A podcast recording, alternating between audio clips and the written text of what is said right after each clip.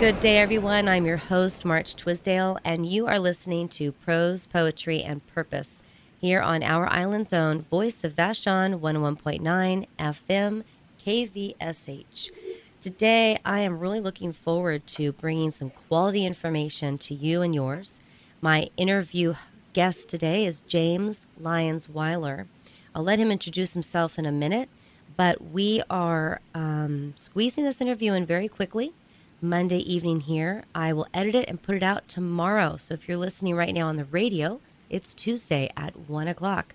And we are talking about the important issues related to COVID 19. I'm going to really quickly list off a couple of things you can know are happening locally. Uh, currently, Jay Inslee, the governor, has declared a state of emergency. So has King County. And King County Executive Dow Constantine has activated a King County Emergency Operations Center, EOC. It will collaborate federal, state, and local government activities. King County Metro has established an incident management team. They're developing policy recommendations and strategies.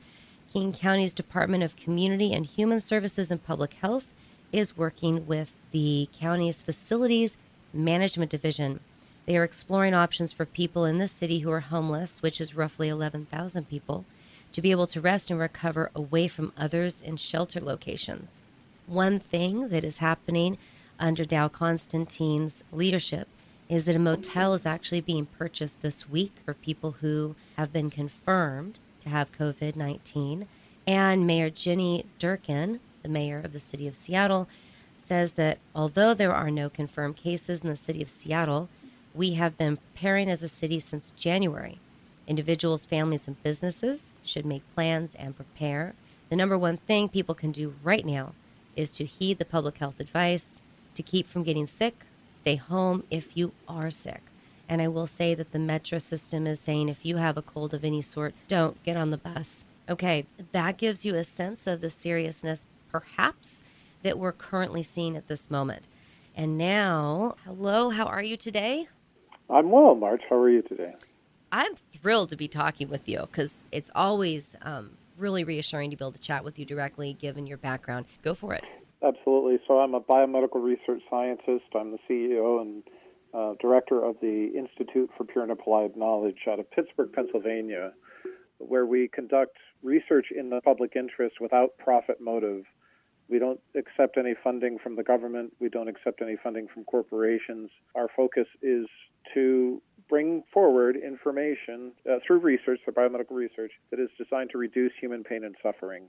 And so, naturally, when this uh, coronavirus outbreak started to take off in China, I started tracking it daily back in January. What I really love about spending time with you, James, is that it's just so brilliant to be reminded how little I know. And that may sound strange to the folks that are listening out there, but it's reassuring to know that there are people like you out there who really get stuff that I have zero clue about. So you have some ideas of what you want to talk about today yourself, and I, I'm thrilled to get there. But I am curious when this first started taking off, what might have been your thinking that would have been um, unique, different, or um, more informed than um, the average person who was just sort of reading media headlines? Like any other average American who has access to the internet, I was impressed by people falling down in the streets. I was impressed by the Chinese response, faltering and then them ramping up isolation techniques. But mostly I was focused on the case fatality rate and the serious illness rate. The nature of this seemed to take off out of nowhere. The very first case was December 1st. That was the first diagnosis that, that I'm aware of in China. And the numbers that they were talking about just a month later were unimaginable given other outbreaks. Give us a sense of those numbers. Because, like, I first became aware because that Chinese doctor had um, gotten in a little bit of trouble because he was actually warning fellow um, workers in the medical field to start being careful because there was a reason to be concerned. And I think that was late December. So, um, tell us a little bit more about what the numbers were and what we might have expected if it would have been, quote, normal, and what numbers we saw that made it appear not typical. In reference to, you know, influenza, let's say, uh, in one month, SARS CoV 2 caught up with the annual expected number of flu cases. You know, 80,000 reported cases in China. In terms of the case fatality rate, it outstripped influenza in one month. And, and so, looking at the relative risks of serious illness and so on, the absolute number of cases initially didn't seem to be an issue. And so, I was much more impressed with the fact that it seemed to spread very rapidly, uh, and yet it didn't seem to have a very high reproductive number. A basic reproductive number for a pathogen uh, that infects humans or, or animals, for that matter, is the number of other individuals an infected person can be expected to infect. So measles is about eight, influenza, you know, 1.2. This had initially the estimates were like 2.6. So it was a bit puzzling to me with only a 2.6 why it seemed to um, taking off so quickly in terms of the societal impact, why the Chinese government was so concerned. But my initial Right. focus was origin, and I looked at the genetic sequences and the genomic sequences of the virus that was isolated from a person who ostensibly, uh, allegedly caught it at the Wuhan seafood market Right. it it became very quickly obvious to me that uh, that wasn't the only possible explanation of the origin. So I enumerated four different hypotheses of origin that weren't necessarily mutually exclusive. So let me jump in really quick. So you're saying that measles has a high rate of transmission, meaning a sick person spreads it to a lot of people, typically eight. Influenza, that's at 1.2 number, so it seems to not have a high spread rate compared to measles. And then COVID 19 was only a little bit above that, so you were not sure why China as a nation was responding with such a robust reaction to something that you would assume would not be viewed particularly worrisome, considering that it was close to the spread rate of influenza. Is that what you said?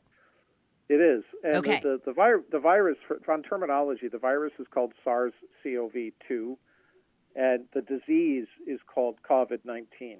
So okay, let me write that down really quick. I want to um, refer to that. So you said SARS CoV CoV 2. 2. Why is there that plus COVID 19? What? Why two names? the international community decided to call the virus SARS-CoV-2. It is the sister virus to SARS. It's related to SARS. So SARS it- was the one a few years ago that had actually a really high what mortality rate?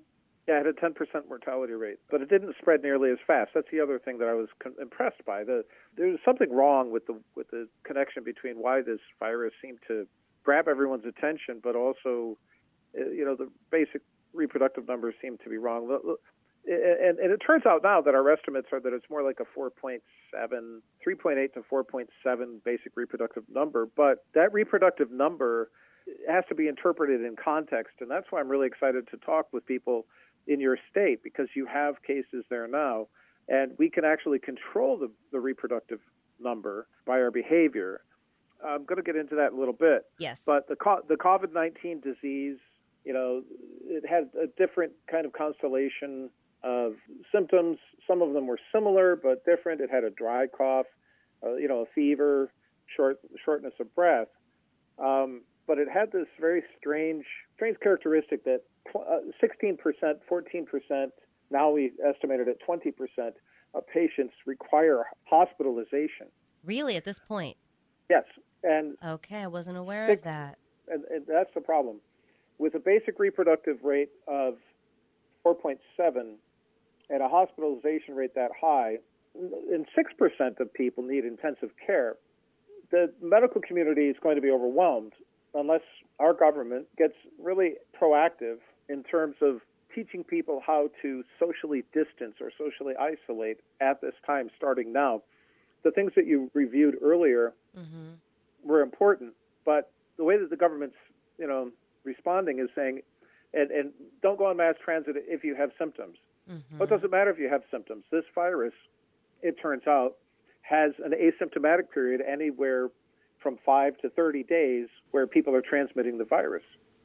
Well, and so let's talk a little bit about that because um, I'm assuming everyone has had the opportunity to know this, but may not be tracking it. So you get exposed, and then you have an incubation period, and that is essentially prior to you noticing symptoms yourself. but during the incubation period, you can begin to share the virus forward without knowing you're sick. Is that an accurate way to frame it? Yes, that's accurate. So you have an active uh, infection, but you don't have any symptoms. Mm-hmm. And the transmission methods, uh, another difference with this virus compared to SARS, let's say, this could be spread through respiratory droplets like SARS, but it also appears to stay on materials that we touch our cell phone, keypads in the grocery store, menus, you know, um, door handles, light switches. Mm-hmm. And so I've been saying for about two weeks that we need to create a new culture in which everyone, doesn't matter who you are, if you use something in public, like at the gym when you exercise, you're supposed to wipe down the surface right. that you use. Right. If you use something in the grocery store, like a keypad, it should become super impolite for you not to wipe that clean when you're done with it. Right. And right. And so I want to start the "Caught You Caring" movement with a hashtag "Caught You Caring," so that uh, furniture, you know, um, tools, anything that somebody touches, we should stop sharing cell phones. We should stop shaking mm-hmm. hands. We should stop greeting with kissing and hugging. And the government really needs to start saying we should shut down group gatherings that are that are not absolutely essential. Well, so for example, my mother right now is in Portugal, and um, she has friends that are all over Europe. So she and she had plans to go do a whole bunch of stuff over the next uh, couple of months with various people, and so she's upfront and personal with everything that's going on over there, which is large events are being shut down. People are changing travel plans, canceling travel plans. Um, hotels are being put into 14 day quarantine because someone was found sick in the hotel. There's a province in Italy that's been completely shut down. You can't get in or out. Um, anyone from Italy or from Iran who wants to travel into Vietnam at this point will be put on an automatic 14 day quarantine. Italy has, for some reason, there's a lot of cases in Italy. So there's there's a lot of activity going on over there. And then I've been sitting around watching this and noticing very little actual behavior like that within the United States. That's been my experience for the last two weeks. That's correct because our government has been reactive, not proactive, and it's unfortunate because I've been tracking this, like I said, since it began, and, and it's really clear that China did the world a great service by getting proactive. Initially, they faltered, but they bought us time, and it's uh, we're talking in terms of weeks and now days. That mm-hmm. if in this in your state right now, people need to start realizing that this can, you know, things that you normally would touch in public might be infected and, and it seems like it lasts on the surface uh, of, of uh, fomites. They're called fomites. It's a terminology mm-hmm. for non-living things that the virus can stay on. Okay. For for a, num- for a number of days. Days. Um, yes, for a number of days. That's, That's why we need really to be long. proactive in disinfecting uh, the spaces that we use. Right. It could be it could be passed by fecal matter and by urine. And so public bathrooms are if you don't have to use a public bathroom if you can wait, mm-hmm. you know, wait till you get home. It's possibly airborne. We're not really sure about that, but it's really interesting because I I had not yet myself personally explored whether or not it was airborne, but I had heard from a few people that it was, and so you are telling me that at this moment, everyone out there who's sort of looking at this, there's still a question in the air about whether it can be transmitted through the air. What does that mean exactly, airborne? Because if I cough and my spit lands on your face, obviously my spit landed on your face. So what are we talking about? Being spread by respiratory droplets is not the same thing as airborne. Being airborne means that if you exhale, you're exhaling viral particles that can float across the room and infect you if you're six or eight feet away. Okay. Uh, as opposed to accidentally sneezing, you know, on someone's hand or face and then they pick it up that way. Given given that we know that it's highly transmissible, that's what we're really talking about. Right then anything that you do to shut down the possible, if you're a carrier and you don't know it, anything that you do to shut down transmission could potentially prevent thousands, tens of thousands, hundreds of thousands, potentially millions of new cases. That's what's really important here in terms of our behavior. And it's important that the same, you have to understand the same behavior is protecting yourself as well. So this is not just like the flu. This is not just mm-hmm. another thing that's happening because it's an election year. Our politicians and the press and our regulatory agencies and our CDC have politicized this. It's really unfortunate that the CDC tried to blame the president for their bad test. They have a bad test to screen for this thing. Mm-hmm. A test with false negatives for this particular kind of pathogen during an outbreak is worse than a no test at all. Yeah, no, I agree because you're giving someone the confidence to believe that they're that they're totally fine to go out into public. Which, first of all, 12 hours later they could run into this anyway. So even if you got a test and you were told you were fine, it doesn't mean that you would not want to take on the behaviors of restricting the spread, anyways. Right, right. So, Okay. in, in terms of like, you know, what we're talking about is reducing the, the rate of transmission.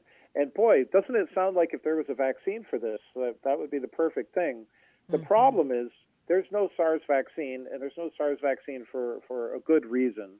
When they mm-hmm. did the studies of spike protein based SARS vaccines in animals, they had, and they, they vaccinated the animals, these are mice, and then they challenged the mice with the SARS, the, nat, the, the native SARS virus from Right. the wild. There was an unacceptably high mortality rate. There's something that goes on, I think it's an autoimmunity against a particular protein called keratin 18. This is IPAK research. We're just looking at it right now. Mhm. We haven't published it yet. But um, that would most likely, almost certainly happen to most people in areas that had previous exposure to a SARS spike protein. So SARS CoV 1 is what most people think of when they think of SARS in general, which is a few years back, and it had about 10% mortality rate, and it was pretty scary. The current um, coronavirus issue we're dealing with at this moment is the sister virus. In a way, you said it's SARS CoV 2.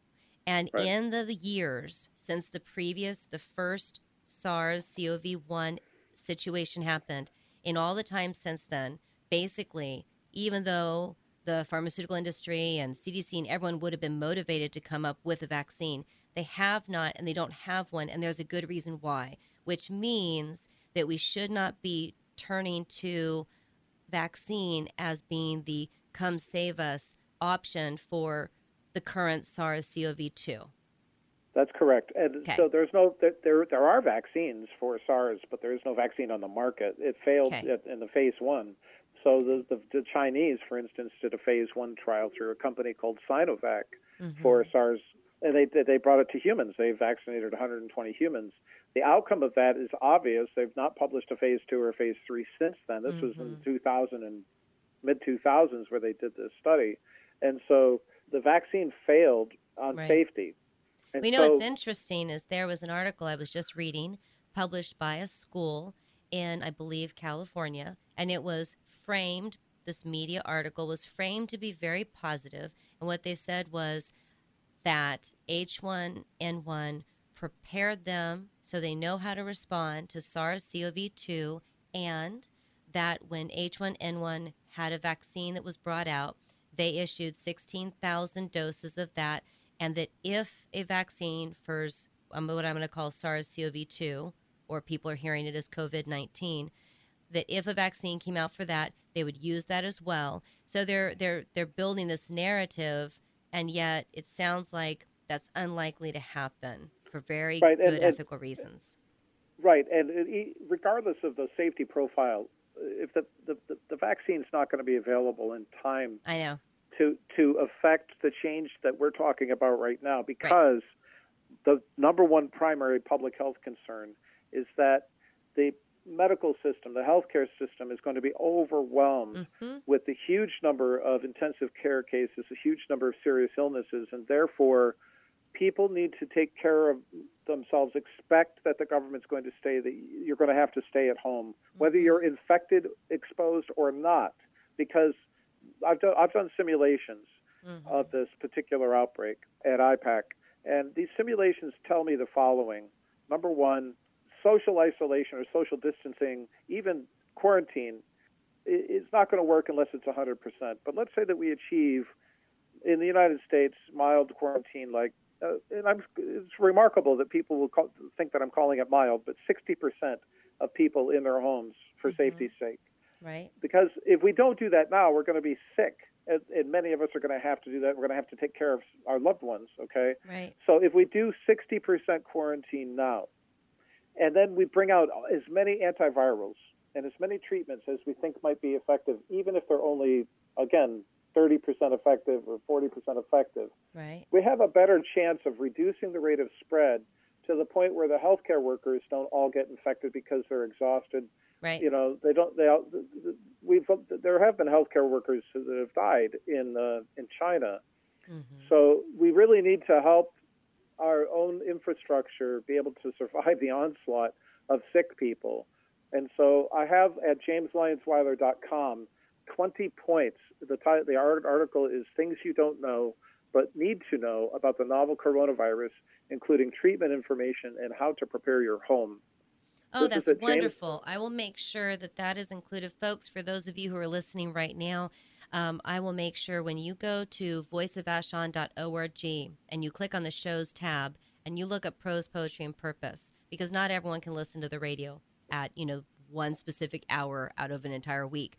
When you go there to listen online, you will see a picture of James and you'll also see a paragraph next to it. And I will make sure that the link to that information is right there and available to everyone. Right. Everyone should um, make sure that they have selenium supplement. This reduces the uh, uh, ability of the virus to enter cells. And acetylcysteine. Th- these are all listed. High Yeah. high dose glucosamine. Uh, and then, in terms of the medical community, anyone in the medical community that can get a hold of the governor should say that you know he needs to put a request to pharmaceutical companies to get disulfiram and chloroquine phosphate on hand for the medical community to take as prophylactically. Mm-hmm. Also, um, it, it, people who may have been exposed could benefit from, you know, chloroquine. There's also something called remdesivir, and And all of these are going to be of- too hard to understand over the radio. So we'll they're all there, right? When people follow the link, they'll find this. that's right. And Excellent. there's there's supplements. It's all linked out. There's supplements uh, like licorice root that that, that a kind of licorice root. Um, it inhibits the replication of SARS-associated coronavirus. So you know, read read the article. But more most importantly, a lot of people have written to me and they said, you know, um, you should have mentioned high dose vitamin C. Here's this other article that shows, you know, um, uh, these supplements inhibit, uh, you know, viral replication and so on. Mm-hmm.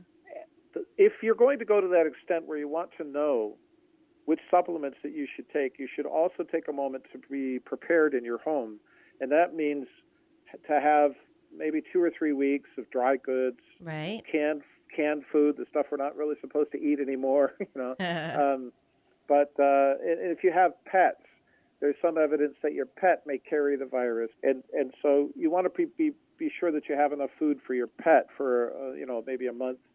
And Um, maybe but don't go to the public, um, open, you know, non-leash environments where the dogs will run around and have fun with each other. Right, exactly. So th- Okay. thinking about that, I think that we should all start uh, distance education programs now. I Right. think that the governor the governor should say to all workplaces to encourage people who can work from home to work from home, even if mm-hmm. it's not every day. They can work from home every other day. The the, the fewer people that are out and about, that then then the low the lower the probability that you're going to run into someone who's infected. Just reduce the density of people. That's the best way to reduce the Well, transmission of this at this time. Yeah, so I'm going to jump in there real quick. It, it sounds so. First, I'm going to talk about a couple things happening here on the island. As people who do not live on the island, 'cause a lot of people listen to the show from all over the world, um, you can do this in your own community. You can think this way as well. One thing that is sort of cultural to America is um, a really, really strong preference in favor of keeping the economy going and a sense of um, entitlement, a sense that we shouldn't be inconvenienced in our life. Now, I'm not actually being critical. I'm just pointing these out because they seem to be driving forces in the back of our mind that if we're aware of them, we may be able to do something different. So, for example, in my family, um, my I've asked my husband to not go to the gym anymore, and I just went to the store, picked up what we basically need to be able to stay home for two weeks. I did go to the coffee shop. I got sort of a a last farewell latte, and um, I will not go back to any cafe. We will not go to any restaurants. We're not going to basically go to any communal environments. And um, no friends from off islands. We're doing a, a, a slash home slash island quarantine. So nobody we know from off island is going to be invited over for at least two weeks. And my youngest son, who's in college in Seattle, and he went in today for um, one final uh, thing. He almost didn't go, but it was like a rare thing. And he said, I'm just going to go this last time and tell my teachers that now I'm only going to be working from home. And if they have a problem with that, then, you know, maybe I'll fail the class, but I don't want to be out there possibly catching this and transmitting it to other people without knowing that I'm doing it. So, uh, you know, those are some of the actions that we're trying to take as a as a personal family. And my husband telecommutes from home, so he doesn't go anywhere. And um, I saw on Facebook today there's some people on the island who were talking about carrying alcohol with them. And when they went to a bank ATM, they cleaned the ATM and then they used Perfect. it and they cleaned it again. And then when I was in the cafe, I noticed, you know, they just flip that little thing around and you're supposed to use your finger to sign on the screen. And I'm thinking, okay, you know, 150 people this morning have signed on the screen, you know, so that's a good example. Is I, I think it'd be great if there was like um, an alcohol pump thing right there. You pump it, you wash your hand, you do the signy thing you need, and then you pump again and walk. You know, is that sort of the stuff you're talking about? Yeah, absolutely. And it's good to see that that's happening. People need to understand that, you know, you're not going to keep the virus away from your hometown. It's very unlikely because of the 5 to 30 day transmission period where people might be asymptomatic. You know, there's a scientist that I know who is in the news now. He did some calculations, and it appears that the virus was probably circulating in the state of Washington for a couple of weeks, Mhm. maybe three weeks now Right. which means there's probably thousands of people who have the infection. 80% of people who get the infection are going to have mild illness, Mhm. but that leaves the rest of them to either be serious or critical. right. And so I've, I'm just looking right now. Apparently, there's a gaggle of uh, firefighters who have, you know, yeah. not tested positive, but they are have had serious exposure to it. And it's not unlikely that the frontline healthcare workers are going to be the ones that you know um, don't have proper protection in place even now. They should. I, I, a, a pediatrician from Florida called me. He's a friend of mine, and he said, "You know, I'm, I'm listening to what the CDC's put out, and then I read what you put out at your blog." He says, "Why isn't the CDC saying what you're saying?" And it's these factors that you brought up about not wanting to scare people, wanting to preserve the economy, this kind of thing. Um, but I said, you know, listen, Jeff, what you want to do is you want to wear your face mask in front of your kids, but put some googly eyes on it so it doesn't scare them, you know? Because pretty soon you just might be saying to, you're canceling all regular appointments, you're only seeing emergent care. You might become a frontliner. And Right. that kind of got his attention that all healthcare workers, all to a person, might become frontliners in this, and standard medical care, except for emergency care, might have to be put it to the side for a while. You know, I, I will say that I think that it's irresponsible for people to have this knee-jerk reflex.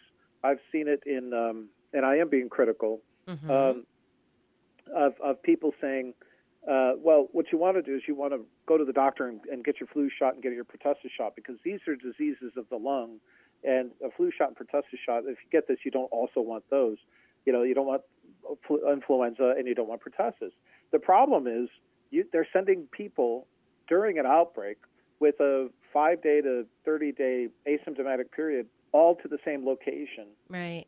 During this outbreak is just really, really bad advice. Well, and actually, right now, when it comes to the official advice that's coming out, and I've got this right here. Let me scroll to it.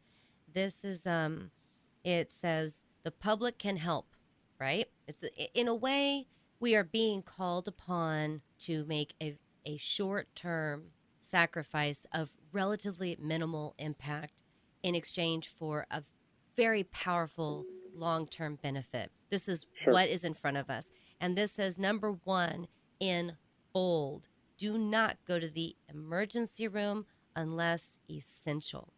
They're like, If you have symptoms like cough, fever, or other respiratory problems, they say contact your regular doctor. They don't say go see your doctor, you know, I mean, and stay Right, home when good. sick. So, um, practice excellent personal hygiene habits, hand washing, cough into tissue or elbow, um, avoid touching your eyes, nose, mouth, which we all should know by now. Stay away from people who are ill, especially if you're 60 and older or have underlying health conditions. Stay informed, constantly track what's going on.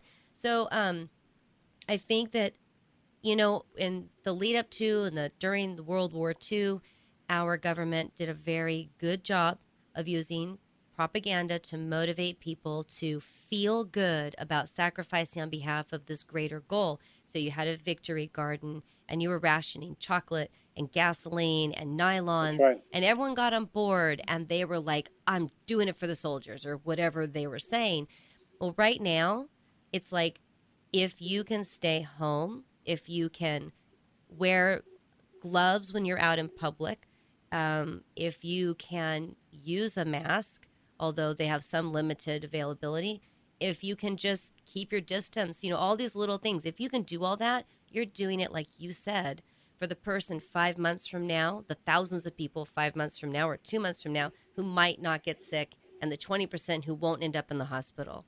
I mean, we in this part of the world have the same responsibility that China had back in December and January. We need to do what we can to reduce, as you put it, I think it's the reprodu- reproductibility.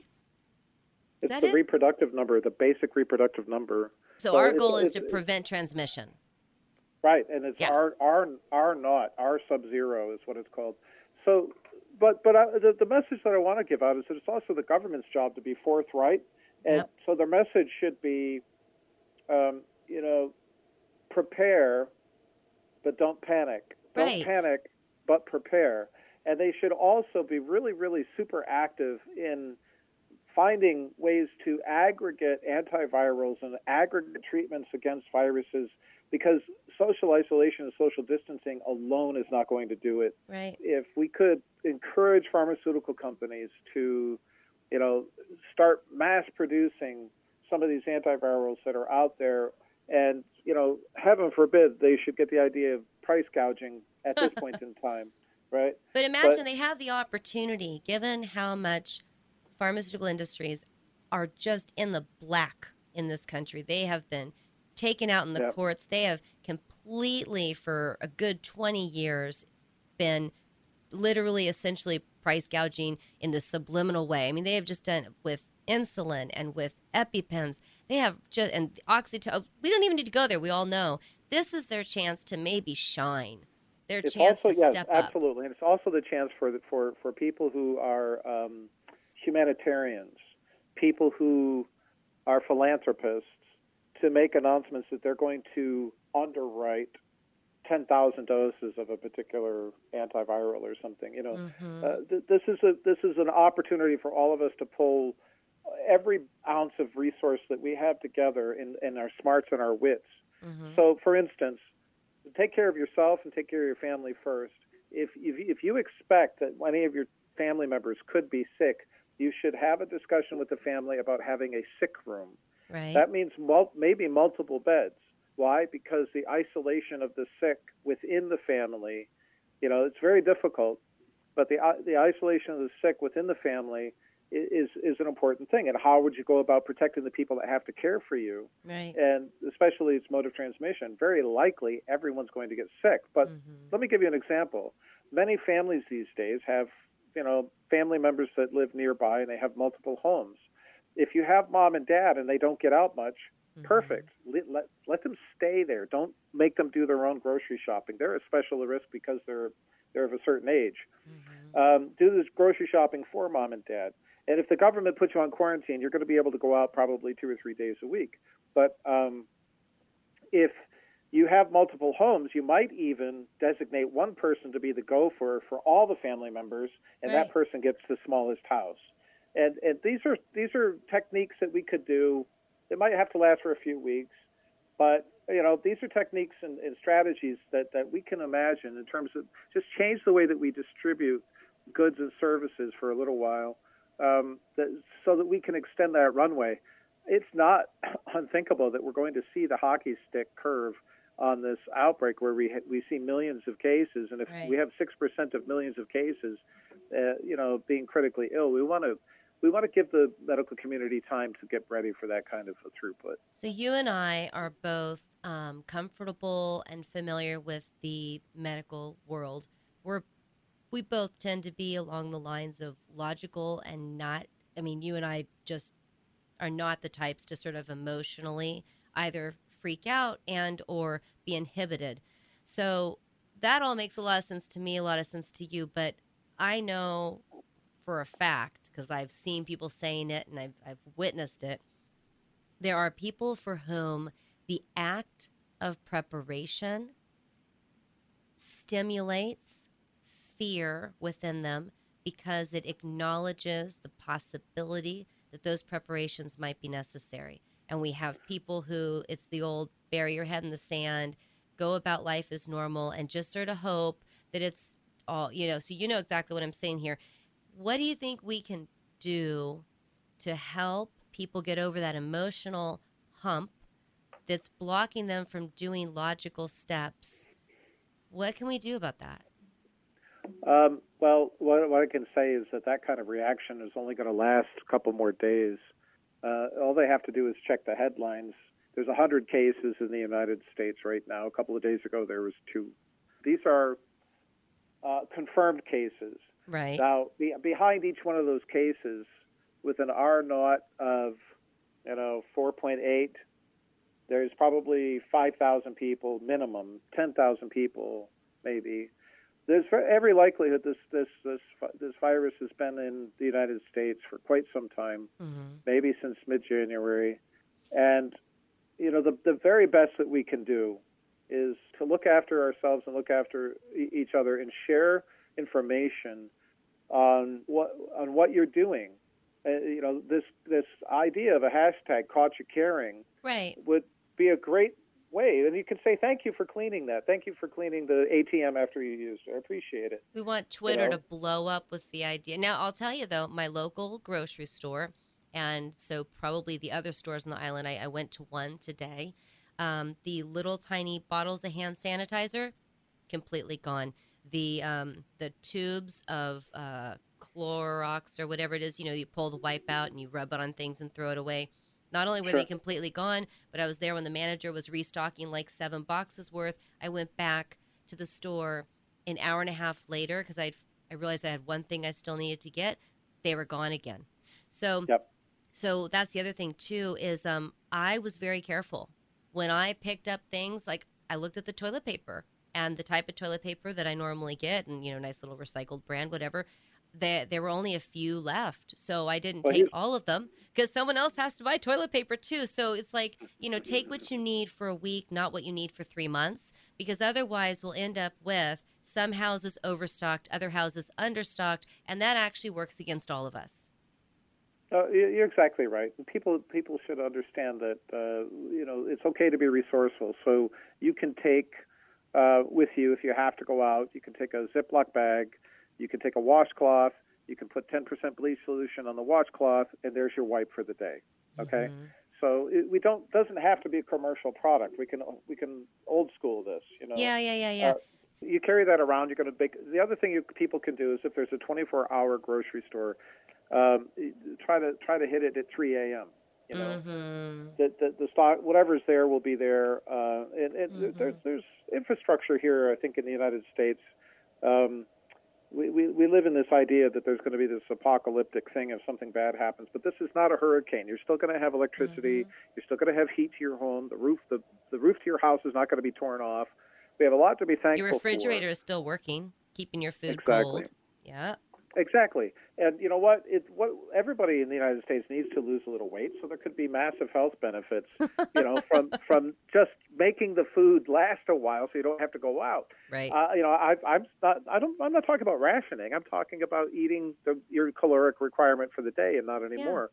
Yeah. Um, but you know, there's another incidental possible possible massive positive here. If we all start sanitizing all public places, you're on the subway, you held onto the you know, the strap or you held, you sat in a seat. If we all start sanitizing all of our public places, Mm-hmm. we could actually reduce the rate of influenza to like zero. Right? Mm, Right. we- the we other, we could- yeah. all Yeah. of them, all of the viruses that are contagious this way by leaving, you know, and and and, and so there, there could be a massive health benefit where you know uh, on the on the other side. And the other thing that I want to point out is this is a good time for families to to reconnect. If you if you're quarantined and everybody's in the home, this is a great opportunity for a staycation. you Yeah, know, no, so- exactly. Good. It was funny. My uh, friend of mine had just recently seen a new show that's on, um, I don't know, Hulu or Prime or something. And she was like, oh, I'm really enjoying this. So that was like last night she mentioned that. And so today at one point I thought, oh, this is going to be my chance to sort of catch up with a whole bunch of binge worthy stuff out there, you know? And, um, and Absolutely. yeah, yeah, I was like, okay, play music. You know, you're starting to think, wow, if I can't go out and about, what am I going to do? And so it is an opportunity for parents and kids to sit down and pull out the board game. Right. So um, wherever your wherever your listenership uh, stands on air pollution and that kind of thing, um, the, the recent news out of China is that the um, the quarantine in all the massive cities has ended air pollution basically from China. It, It's kind of remarkable. You can see it. So there's going to be health benefits, uh, a pulse of clean and fresh air around. So um, you know, the people people should take it easy. And what I want to what I want to do is I want to point people to to the resources again. If people get their pens out, you can go to jameslyonsweiler.com, J A M E S L Y O N S W E I L E R. And the research that we do, including the genetic analysis of the SARS coronavirus, um, and and the public health research that we do, the public policy research that we do, it's all funded by the public. To go to ipa-knowledge.org, ipa-knowledge.org. You know, uh, we're an independent voice. We're an independent perspective, Mhm. and not, it's funny to watch the government agencies say things a week and a half or a week after you've been saying that online for a while. You know, right. it's like okay what if you, they started saying this a week ago it's, it's just they're not they don't want to be proactive they want to be reactive we need to change and be much more proactive about this and i have to say governor inslee declaring a state of emergency you know this empowers him to an extent where you know he can get resources to the people sars-2 coronavirus is a very serious serious uh, uh, outbreak and so I, I hope that it gets the message out. I, I, I understand this this one place that they're going to try to put people um, in the in the motel. I predict that uh, they're going to need you know a hundred of them. King County Executive Dow Constantine. And obviously, that's the beginning. I mean, I was giving you the highlights, but that was like one of the beginning steps. And then there's a whole list of other things they're starting to work on. Essentially, we are, I think, when it comes to delays in response within the United States of America, I think that Washington State is um, one of the less delayed um, regions. I, I could imagine there might be other places that'd be more delayed. Um, there's been a lot of comments made about sort of the wealth of informed and um, expert actors within this field who are currently here, who live here, you know, who are based here. And so we may not be perfect, um, but we definitely seem to have woken up. Now, I want to talk about, because we have a little bit longer here, I want to talk a little bit about what is happening with schools um, because in several other countries, um, I'm pretty sure Vietnam, South Korea, China, you know, and other places, they just closed the schools and the Right. children stay home and Right. the families just have to deal with it. Um, one of the countries which has been closed since early January, they're like, well, maybe if things are going well, you might be able to go back to school, like you know, the second week of March, and and this is just, it, it's just being done. It's not being whined about or freaked out about it. It's just a choice they made. Now, in the United States of America, all of the schools, at least in my region, I should say, that includes California, the Oregon schools, and the current Washington schools, they're all saying this. If we know a specific child has uh, SARS CoV 2, we send them home to do quarantine in their house.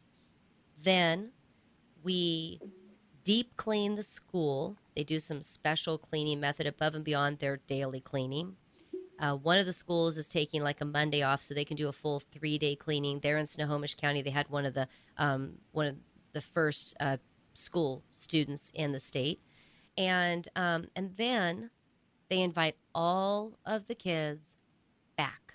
This is the mantra. This is the we can't inconvenience families by requiring them to care for their children. We can't interfere with their education. They deep clean and then all the kids come back. And I don't understand at all how this is anywhere close to any help at all because all those kids are going to come back and just start to spread the virus that they don't yet know they have. How does a deep clean of school have any value? And if it doesn't, why? What, what can we say to schools to encourage them to consider something more effective? Right. So you're exactly right. Students in China, Japan, Vietnam, Mongolia, Iran, Pakistan, Iraq, and Italy uh, don't go to school right now. Mm-hmm. So the, the the, the the reality is that deep cleaning bring everybody back. I think it'll last maybe a week, and then the next week they'll have 40 cases, and then they'll realize that it's not going to work. Okay. So the, the the the proactive thing to do would be to say we are rethinking our program and we're going to start distance education, but we need to give the teachers a week to prepare it. So we're going to have a week vacation. Yeah, That's what right. They should do. Yeah. Yep. That's awesome. And, that is so and, great. And, I like that. And, and and right, you're welcome. And and they don't have to, like the kids that can take care of themselves, right? They mm-hmm. could stagger this. They could say if, in, if you're a junior, senior, sophomore, even ninth graders can take care of themselves, right? right. Uh, reliably. Uh, just go home for a week. Your teachers are preparing distance education. That right there will cut down a huge percent of contact right. in the population. We have to think about this mathematically. Right. And then say, okay, in two weeks' time, we're going to homeschool for, for the little kids. It turns out that there, there are very few deaths in children. Mm-hmm. It, uh, it, it's, it's, it, it's, it's weird. This is a very strange virus. Um, but uh, I, I also want to impress upon your listenership in terms of taking your, care of yourselves and others – if you smoke, you should stop. Mm-hmm. If you have cardiovascular disease, you should socially distance yourself now. Mm-hmm. If you have other serious illnesses like diabetes, and if you have um, not just hypertension, but you know anything that's uh, if you're severely, you know, uh, morbidly obese, or if you have these conditions that are that require, you know, if you have a chronic illness, right. um, if you have asthma and it's it's not resolved, you want to socially isolate, mm-hmm. uh, like immediately.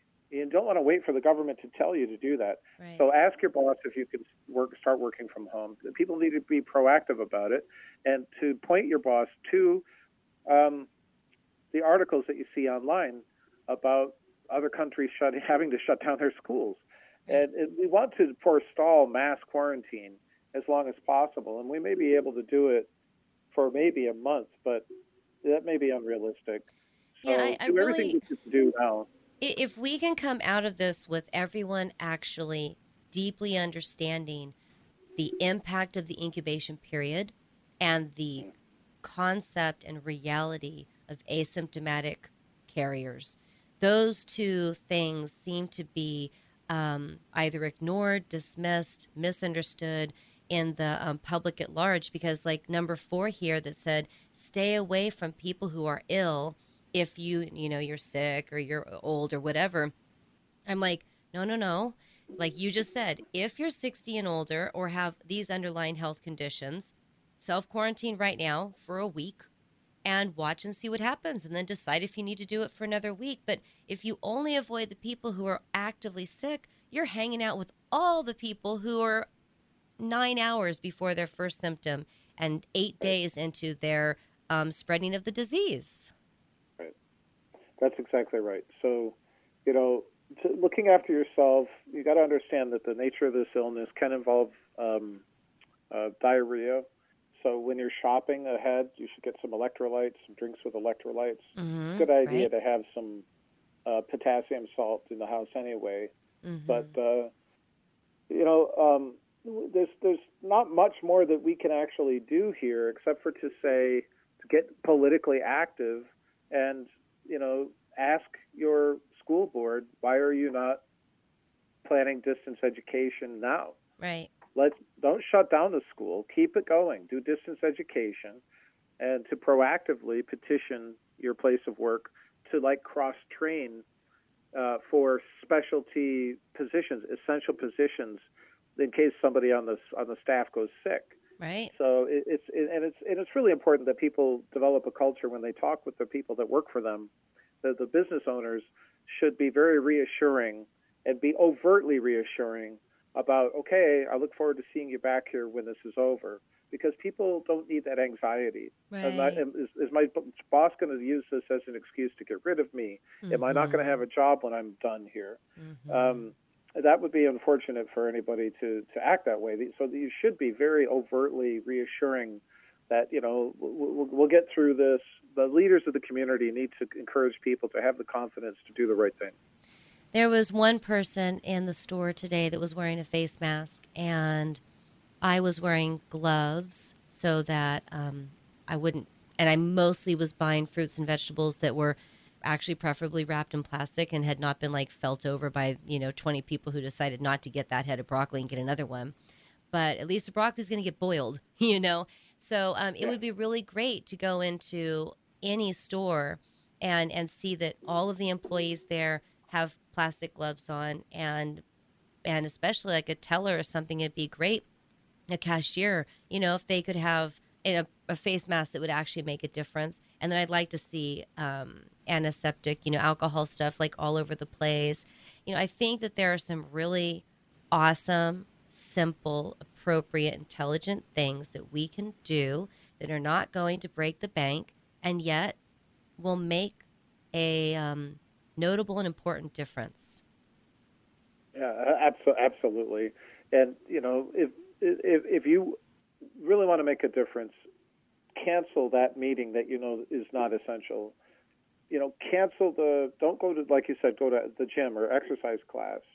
You know, talk to your pastor or your rabbi or your imam about, you know, maybe making arrangements for worship from home.